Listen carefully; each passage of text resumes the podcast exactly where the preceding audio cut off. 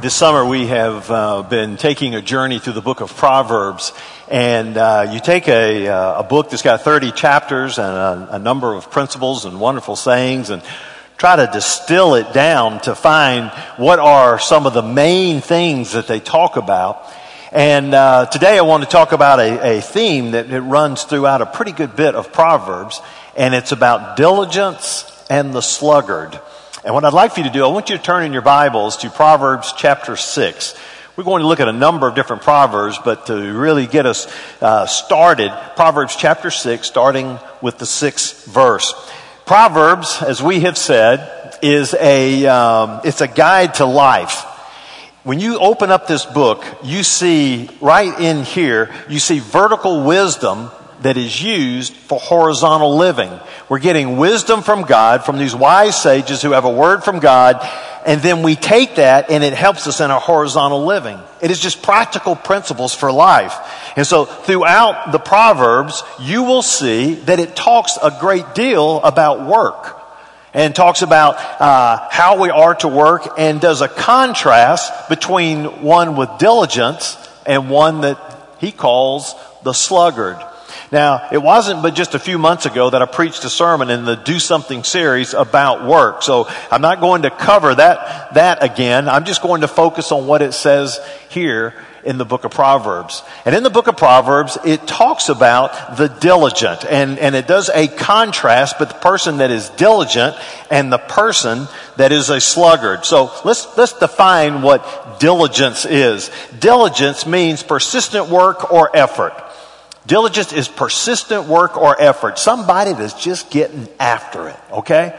Now, if you are someone who is diligent, what, what does God do? If you work hard, what are some truths we can get for that? There's two things that I want you to just write down. This kind of helps set up a foundation when you begin to look at diligence. The very first thing that we see is that God blesses hands hard at work. God blesses hands that are hard at work. It is His desire that we work, but that when we work, that we work hard. Look at these Proverbs. At the end of Proverbs 13, 4, it says, the soul of the diligent is richly supplied. In Proverbs 10, 4, it says, the hand of the diligent makes rich. Now we need to understand, I'm going to stop right here with the word rich. That doesn't mean, this is not a health and wealth gospel that when you work hard, all of a sudden you're going to have everything you ever wanted. Rich is a relative term. Uh, I mean, people probably thought that our family was rich back in the 1960s when we bought a color TV. Uh, I mean, wow, we couldn't believe that we were able to get a color TV. We weren't first on our block, but we did get one, but by no means were we rich. But when it says the hand of the diligent makes rich, is that what God does is He blesses us. And He blesses the work that we do, and He blesses that hard work.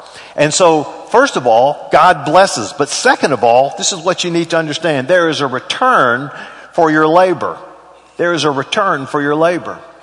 And that whenever you work and you work hard, there will be a return. Two Proverbs just to look at here. Proverbs 14, 23. In all toil, there is profit. But mere talk tends only to poverty. So in all the toil, there is some profit. And then I like Proverbs 27, 18. Whoever tends a fig tree will eat its fruit. So what it means is when you're doing work and you're tending after something, you will get a fruit of your labors. There's a clear directive in Proverbs that we're to be hard workers. We're to go the extra mile in all of our efforts. And so just from looking at these four Proverbs, it's evident that what God desires is that whatever it is you choose to do, do it and do it strong. Get an effort after it. Go work. And so I look at it from one side and say, we're to be diligent. But then it's interesting because throughout Proverbs, he talks a lot about the sluggard. And in fact, that term sluggard is used 13 times in the Old Testament, and every one of those times is in the book of Proverbs. So if you ever want to do a study on sluggards, just stick with the book of Proverbs. That's the only place it's listed. And when you look at sluggard, what it means is it means lazy or hesitant. Some of you said someone's slow, they're hesitant, they're lazy, they're a sluggard. You can even take it a little further and say it's one who has a wasted life. He's just lazy. And there is this contrast between the diligent over here, hardworking, and then the sluggard. person's just flat out lazy. And so in the book of Proverbs, and you start reading and you get through the first five chapters, and then all of a sudden when you get to chapter six, he begins to talk about this idea of diligence and of being a sluggard. Now, if you got your Bibles open, chapter 6, verse 6 through 11. It's as if he's talking to the sluggard, this lazy person, and he's giving him an assignment. And he says, Go to the ant, O sluggard, consider her ways and be wise. If we put it in today's language, it would be, I want you to sit down right over here, and as you sit down here, I want you to look for some ants. If you live in Birmingham, they're not hard to find, okay? And so as you're looking for those ants, what I'd like for you to do is I'd like for you to find the ants, and I want you to study them. And just watch them. And look what he says. Go to the ant, consider her ways, and be wise. Without having any chief officer or ruler, she prepares her bread in summer and she gathers her food in harvest. And then he says, How long will you lie there, O sluggard? When will you arise from your sleep? And in verse 10, it's like a quote from the sluggard A little sleep, a little slumber, a little folding of the hands to rest. And poverty will come upon you like a robber, and want like an armed man. He says, I want you to sit there. Sit there as long as it takes and just watch those ants. And there's some things you'll learn when you watch an ant. One of the first things you'll learn is that they're clearly motivated. Uh, there is no superintendent, at least as far as I've looked at, running behind them, uh, hitting them with a whip to say, do your job, do your job. They're always moving. They're always getting after it. And there's a motivation that they have. You'll also notice that they're hard workers. You ever seen an ant pick up something that's bigger than the ant? Are you just amazed sometimes when you see what they can carry? He says, look at him. Look at what he's taking. They are hard workers. And the other thing you'll notice about an ant is they always, they're preparing for the future. They're taking a harvest in the summer to take some, some of this food that they have and they set it aside so that when the winter time comes, that they are prepared. They're motivated, hard workers, and they're looking towards the future. And what he's doing, he's calling the sluggard to look at them and to learn from them. Now, some of that is kind of a, I don't know, sort of a shot across the bow. He's look, because he's talking to the sluggard and he says, look at you. Your size is so much bigger than this. Your intelligence is so much greater than this ant. But yet this is who I want you to learn from. You've got all these vast resources at your hands, but I want you to learn from him. Because what you're doing is you're just wasting your life away, just being lazy. You need to learn from the ant. And so when he calls him in and tells him learn from the ant, one of the things that he shows him over there in this contrast is that you need to just stop being lazy and then follow this direction, but also remember that he's saving up for the future. And if I can just tie a little bit of a sort of a spiritual lesson into that.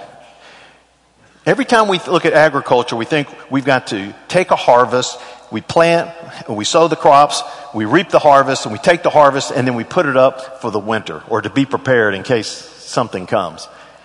Same thing happens spiritually. In every one of our lives, there's going to be a winter blast of discontent that's going to enter into your life. And oftentimes it's going to take you by complete surprise. The question is, is how will you be prepared for that? Are you going to be ready for that? Are you going to be ready for when that's, that just, that bombshell of discontent or, or difficulty just falls right in your lap or slaps you in the face? What we need to be doing is during these times, we are to be feeding on God's Word and getting wisdom from God for the unknowns of tomorrow. So that when those difficult times come, when those winter winds come and they blow into our lives, we are not caught off guard but yet we have that strength of God's word. We have the strength of our relationship with Him to help us through those difficult times. So he is telling the sluggard to go get with the ant and learn from him. So when you read through the book of Proverbs, you're going to see some characteristics of a sluggard, characteristics of a lazy person.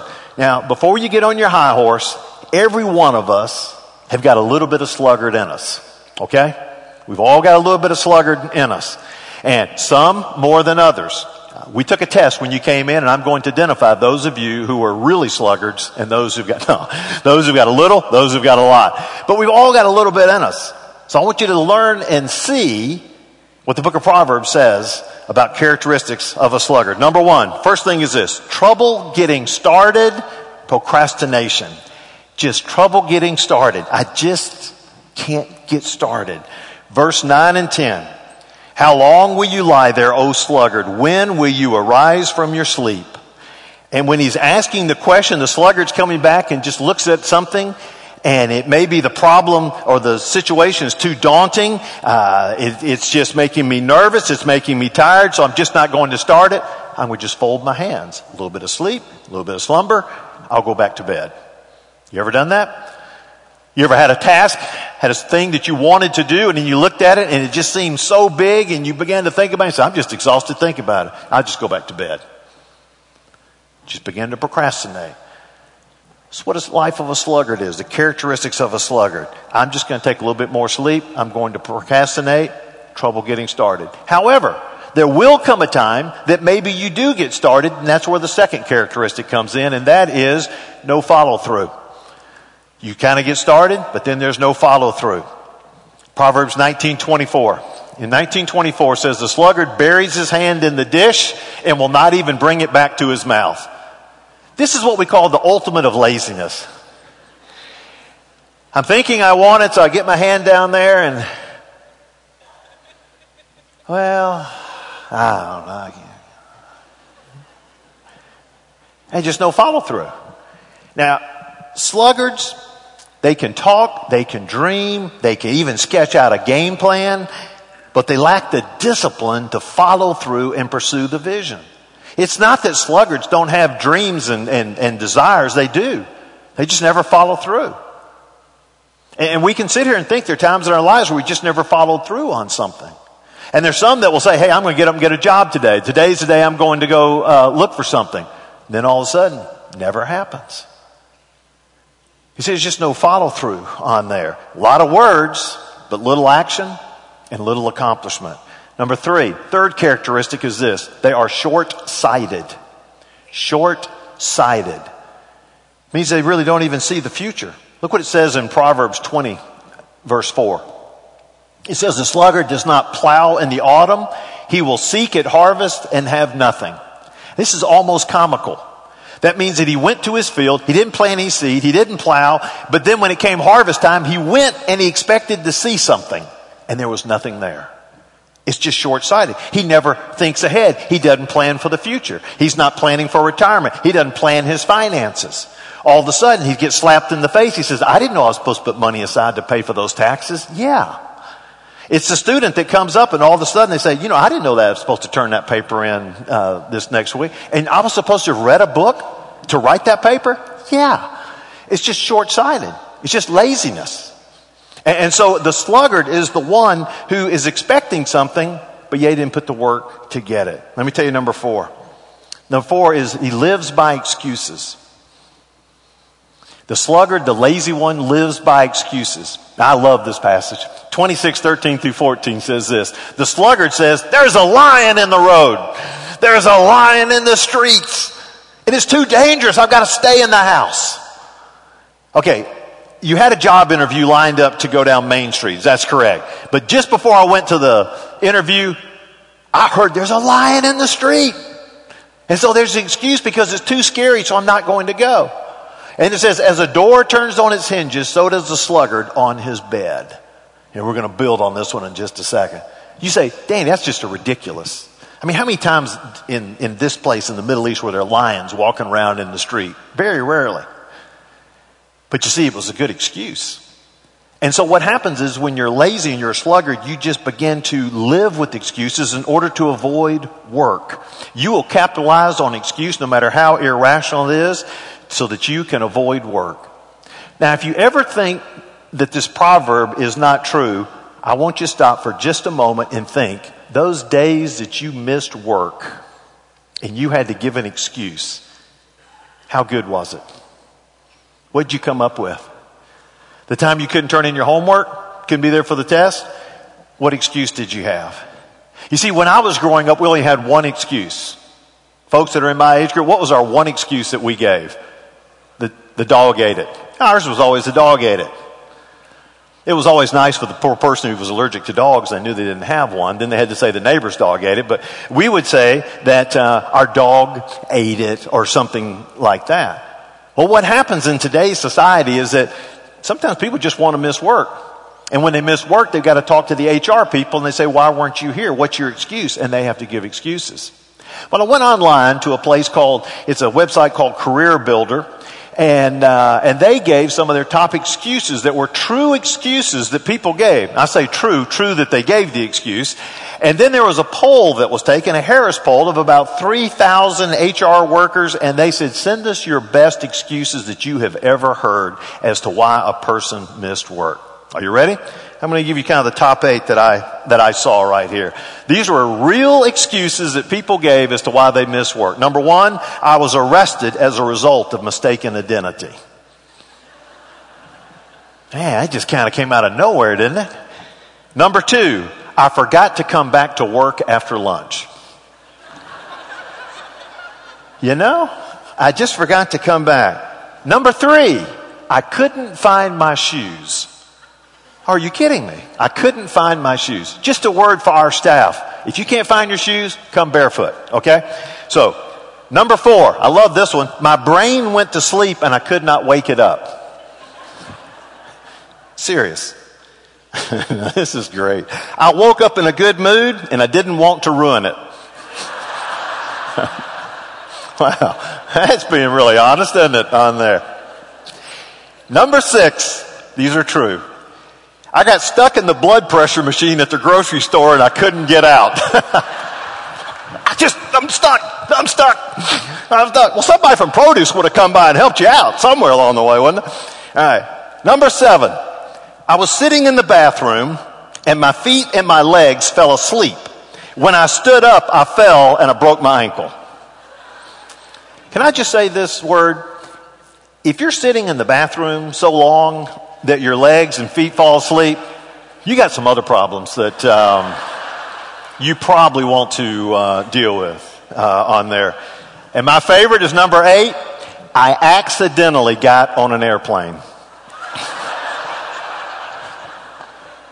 I cannot tell you how many times driving here to Shades Mountain I have turned into the Birmingham airport and uh, parked my car and walked to the gate with no ticket, and they let me through and just happened to sit on the plane. Yeah, it was amazing. Can you believe that? Those are crazy excuses that people give. But you know, that's what it means being a sluggard. You're just lazy. You're looking for excuses, looking for things to avoid work and to get out of work. When you look at verse 14, it says, as a door turns on its hinges, so does a sluggard on his bed. If you have a door that's sitting on hinges, there's only two things it can do. Open and close. Open and close. That's what the door does. And it says, just as a door is on hinges, so is a sluggard on his bed. It's like he's restricted to his bed and he goes, I think I want to get out. No, I'm not going to get out. No, no, I'm not going to get out. I'm just going to be lazy. I'm just going to stay there. And I'm going to come up with excuses just to avoid work. Number five. The sluggard will not listen to reason or accept reality. Will not listen to reason or will accept reality. And where you get this from is Proverbs 26, 16. And in 26, 16, it says, The sluggard is wiser in his own eyes than seven men who can answer sensibly. Which means you could have seven men, anybody could come and give you reasons why you needed to go to work, reason you need to get a job, reason you need to complete this task. And what the sluggard will say is he will come up with arguments in his own mind that will overcome everything that they say. Everything they say is going to make sense. It's going to reason, but not in his mind. And he will come up with arguments to say, it's not a good day. I can't do this. I can't do that. And you keep hearing all these, I can't, I can't, I can't, I can't, I can't. And there's more laziness, there's more avoiding of work on there. You see, for every suggestion made, he's got a reason why it won't work on there. And he just won't come to terms with reality. And he won't get a job, and he won't complete a task. And that's what it means about being a sluggard. Now, laziness is opposite of what God has taught us about diligence. So when I look over here and I see diligence, but then I see the sluggard, I see the characteristics of the sluggard, but let me give you some consequences of being a sluggard, okay? You say, well, Daniel, what's so bad? Maybe I'm just a lazy person. So what are the consequences of that? Let me just tell you what God's word says. Number one, it leads to poverty and to ruin. It leads to poverty and ruin. The story about the ant, when he comes down in verse 11, this is what he says. And poverty will come upon you like a robber and want like an armed man. He's saying that a person that is lazy, when they are just going through their life being a sluggard, being hesitant, being slow to get anything done, all of a sudden, poverty or ruin is going to come about your life just boom, just like that, just like a robber. And it says your life can fall into ruin. It's an inactivity that leads not just to poverty, but it leads to depression and it leads to feelings of worthlessness. Just feelings of worthlessness. Now here's the difference. You see, God has created us to worship Him to give him honor and glory, and he has given us certain gifts and talents and abilities, and he wants us to use them for his glory.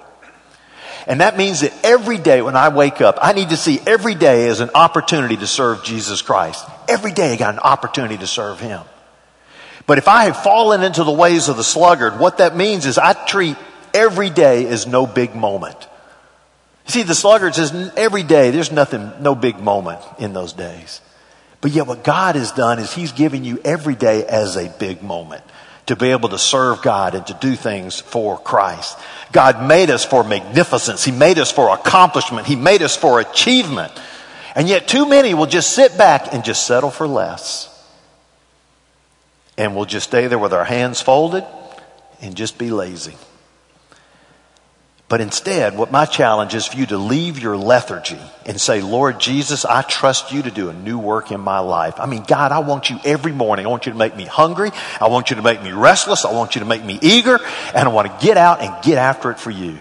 I want to serve. Whatever the job is, I want to get that job. And I want to work hard in that job. And I want to, I want to be salt and light in that job. I want to be diligent. I want to be persistent in there. I don't want to just sit back and be the person that's lazy. I don't want to just look around and see unfinished tasks all around me. Yet I want to do is I want to look around and see opportunities for the Lord all around me and say, God, this is what I want to do for you today. It was interesting when I was doing research uh, for this uh, for this sermon. Bill Hybels, the pastor at Willow Creek, uh, wrote a book called "Making Life Work: Putting God's Wisdom into Action." And he came up with a phrase, a term called selective sluggardliness, okay? selective sluggardliness. I'm going to go out on a limb and say none of you have ever used the word sluggardliness over here. But listen to what he has to say because it resonates well with our audience that we have here. This is what Bill says in his book. He says, I believe that many of us who on the surface look like models of industry and diligence are suffering from a hidden disease called selective sluggardliness. A disease characterized by carefully constructed compartments where slothfulness reigns. These little pockets of laziness or inactivity, though seemingly insignificant and nearly always unseen by others, will ultimately bring pain and heartache and even ruin into our lives. He goes on to say that the primary reason why selective sluggardliness is so deadly is that all the other areas of our life look so good that we convince ourselves that these little areas of, of um, laziness don't need to be dealt with. I don't need to be held responsible for those because I'm doing so good in all these other areas. Selective sluggardliness is when we are very diligent in every area of life and other people generally think of us as energetic and productive, but there's one important area in which we are idle. So it is with the father who sets sales records and has a low handicap on golf, but he fails to respond to the emotional needs of his wife and his children. You see, you can be a workaholic and be a sluggard. Because you can be really working really hard in your job, pouring your life into getting things done and making a big living for your family. And all of a sudden, financially, your family is very comfortable and you're just setting records left and right in the company. but the emotional needs of your wife and children are gone wanting. But you see, that's a selective sluggardliness. You just kind of set that over here because you've got these other things that you're doing. Selective sluggardliness is like the mother who pours herself out on the job and pours herself out on the home front, but she continually neglects her relationship with God. Because she's so busy taking care of the family and she may have a job outside of the home and she's doing that and taking care of the kids and everyone looks at her and says you are the superwoman. You're the super mom you're doing all of these things. But yet there's this area over here of where there's laziness and it is her relationship with god and oftentimes we fill our time with people and society things and, and we do all these social out, outings, but yet we never take time for our own inner selves. And what happens is on the inside, we begin to die. On the outside, we're looking great. And everyone thinks we're doing great. And we're getting after it. We listen to a message like this and says, people need to work as hard as I work on there. But yet we all have these little selective sluggardliness, these little areas over here that we don't want to take care of over here. It's those who are diligent in everything except managing their personal finances. And they spend more money than they have, and they constantly say tomorrow they'll go on a budget, and all of a sudden financial ruin comes to them. No matter what the area of sluggardliness is, if it's an important enough area, it will undermine all the diligence that's demonstrated in your other areas. You might get away with it for a time, but he'll find you out in the end. And Bill Hybels uses the illustration of his dad. His dad died of a heart attack at age 53. And this is how Bill described his father. He was one of the most energetic and motivated men I've ever known. Few people could begin to keep up with him. He started businesses. He helped ministries. He flew planes. He drove motorcycles. He sailed a 45 foot yawl across the Atlantic Ocean. He was disciplined and diligent in every area of his life except one caring for his body. He was lazy and careless about that his whole life. He paid no attention to diet or exercise. Nine out of ten isn't bad unless the tenth one kills you. Selective sluggardliness. Each one of us take a look at our own lives and say, where's that area that I need to work on? So, consequences of being a sluggard brings on poverty, can ruin your life. Let me tell you the second one. And the second consequence, it takes a toll on others.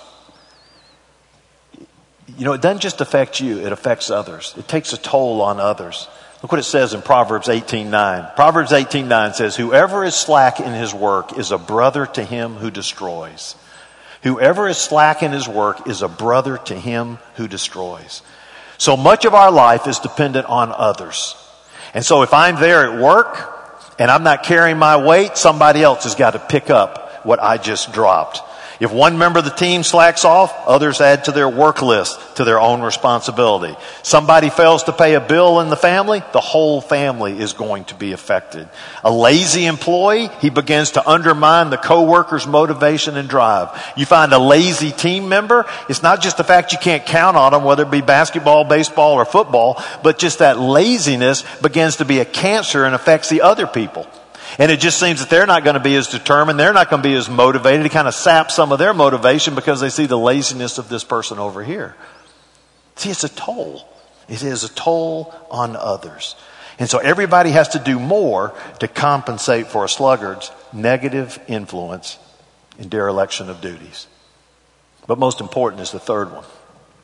The third consequence is this, and that is it's an affront to God. It is an affront to God laziness is. I kept reading through, reading through Proverbs over and over, and there was something that jumped out on two of the verses that led me to this point. I want you to look at these two verses, 15, 19. If you look in 15, 19, it says, the way of a sluggard is like a hedge of thorns. That means the one that's, that's taking this lazy life, it's not going to be easy. There's going to be a lot of difficulties like a hedge of thorns. But the path of the upright is a level highway saying it's a lot better path when you're the upright, when you're honorable. But now look at the contrast. Look what the writer has done. He has contrasted sluggard with upright. So when you read this, he's not just saying, oh, it's bad to be lazy. He's saying a sluggard is the opposite of the upright. Instead of being upright, he's dishonorable. And that's an affront to God. Look at the next one, the next proverb. Proverb 21, 25 through 26. The desire of the sluggard kills him, for his hands refuse to labor. All day long he craves and craves, but the righteous gives and does not hold back. Now, again, desire of the sluggard compared to the righteous. He says the sluggard is this, the righteous is this. So what he's saying in this God's word is that the sluggard is one that's unrighteous. So when we think about just being lazy, this lazy, this hesitancy, it's not just something that we just deal with. It affects others, but it also affects our relationship with God. It's an affront to God. Because he's saying that sluggard is opposite from the one who is righteous. And you see, laziness is not an attribute of God. The Bible says he never sleeps, he doesn't slumber, he's not slow on his promises. God is not a lazy God, and he asked that we not be lazy. He did not create us to be lazy. So, what are some conclusions? Let me give you the two conclusions for this. Conclusions for the sluggard. First of all, for the church, what are we to do? It says to admonish the lazy. Admonish the lazy. And where are you getting this from? Look what it says in 1 Thessalonians 5:14. Paul writing to the church at Thessalonica says, "And we urge you, brothers, admonish the idle, encourage the faint-hearted, help the weak, and be patient with them all." You need to take this whole verse, okay? You got faint-hearted and you got idle. Sometimes it's hard to draw the line. Who's being lazy versus who is just hurting inside? And that's where you've got to have some discerning. Because there's somebody that they're just not getting things done. It's not because they're lazy, it's because something's going on in their heart. There's some pain, there's some hurt. And as a believer, you need to encourage the faint hearted. But there are some that are just flat out lazy. And so, what is the church to do? Well, the, when I say the church, it's not like we stand up as an edict of Shades Mountain Baptist. You're the church. Each member, you're the church. And what you do is you find some people that are just being idle, that are being lazy, and in Christian love, you go and you challenge them. And you remember, it says, be patient with them all. So don't get in their face in a bad way, you need to challenge them. Uh, you're seeing some, some great things are getting ready to happen uh, in our men's ministry that's really taking off. And some of the things you're going to see happening, and there's the accountability of men. And, and, you know, men are good at kind of getting in other guys' faces. And some of that needs to happen. Some of it could be because you're idle, not so much in your work, but you're idle in your Christian walk. And it may mean that some men need to walk up to another and say, you know what, it's time for you to get off your blessed assurance and get on your feet and begin to live a real authentic life for Christ. You need to, you need to, to be that man of God that God has called you to be. And so it says that we as a church, Paul writing to the church, I'm urging you, admonish the idle. And so those that are being lazy in their spiritual walk or lazy in their work, you know, as believers, when you see that, you do it because you love them and you come up to them and you say, man, I just want to talk to you about this. You know, you, you need to get after it. You need to be walking with Christ. You need to have a radical walk about you, okay? And I'm telling you, most guys will appreciate it. Sometimes you need a kick in the pants. But you draw the line on there and it talks about being patient with them all. You gotta love them. But at the same time, you admonish them.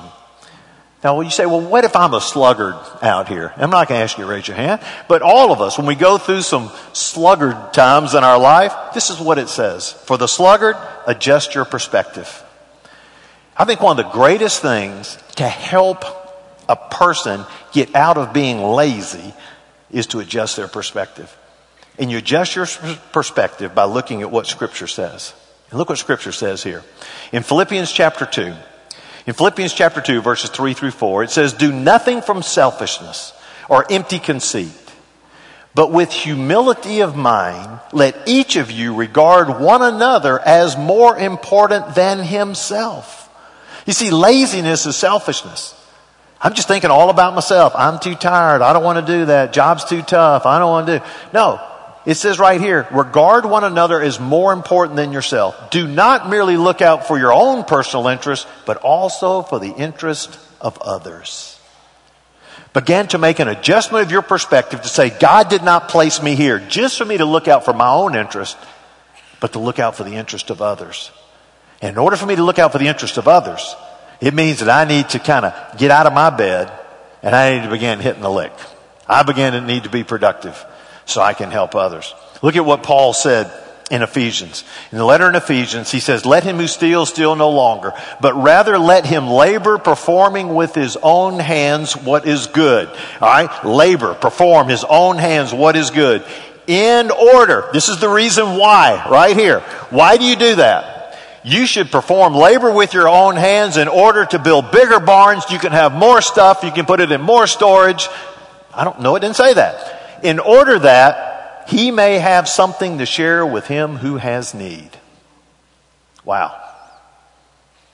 What if you began to look at reason God called you to do a particular task or God called you to work or to use that talent, to use that skill was so that you could be able to make a living, take care of your family, but at the same time, to be able to have enough to look at those who are in need and say, guess what?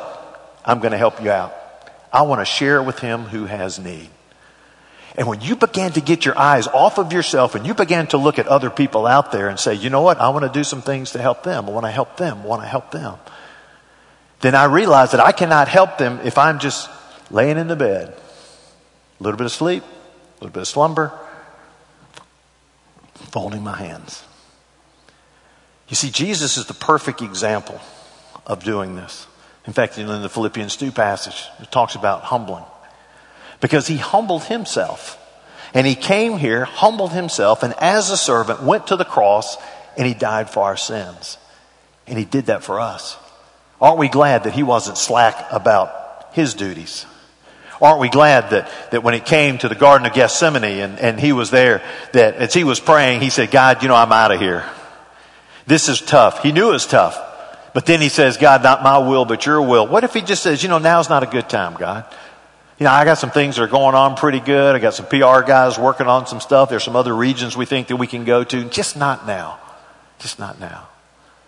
But he humbled himself. And he says, God, I'm ready to go to the cross and to go to cross for all. And so in short, for all of us, we need to come first to a a faith in Jesus Christ as our Savior, to accept Him. And when we accept Him and accept the incredible grace gift that He's given us because of His death on the cross and His resurrection from the dead, once we accept that, then we say, God, I want you into my heart and your Holy Spirit enters into my life, then I want to serve you. And what God says is, I don't need you being lazy over here. I got some great things for you. And whether it's in the job that you're doing or it's in a hobby that you've got, it's just in life. He says, I want you to get after it. And I want you to go and I want you to reach people. I want you to do work and to know that every day is an opportunity to serve God. Every morning when we wake up, we say, God, I'm on call. What is it that you want me to do? I don't want to be the one that's lazy. I want to be strong. I want to be diligent. I want to be persistent. And I want to keep working. And I want to keep working for you. Let me ask you to bow your heads, close your eyes. Heavenly Father, we thank you for the truth of Scripture. And we thank you for the challenge that you've given us. And Lord, in our heart of hearts, we would have it no other way.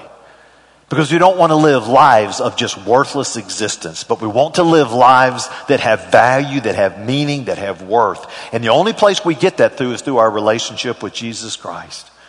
And so I'm praying, Father, that your Spirit speaks and pricks each one of our hearts. And Lord, especially speak to each of our hearts and to each one of us who've got that selective sluggardliness.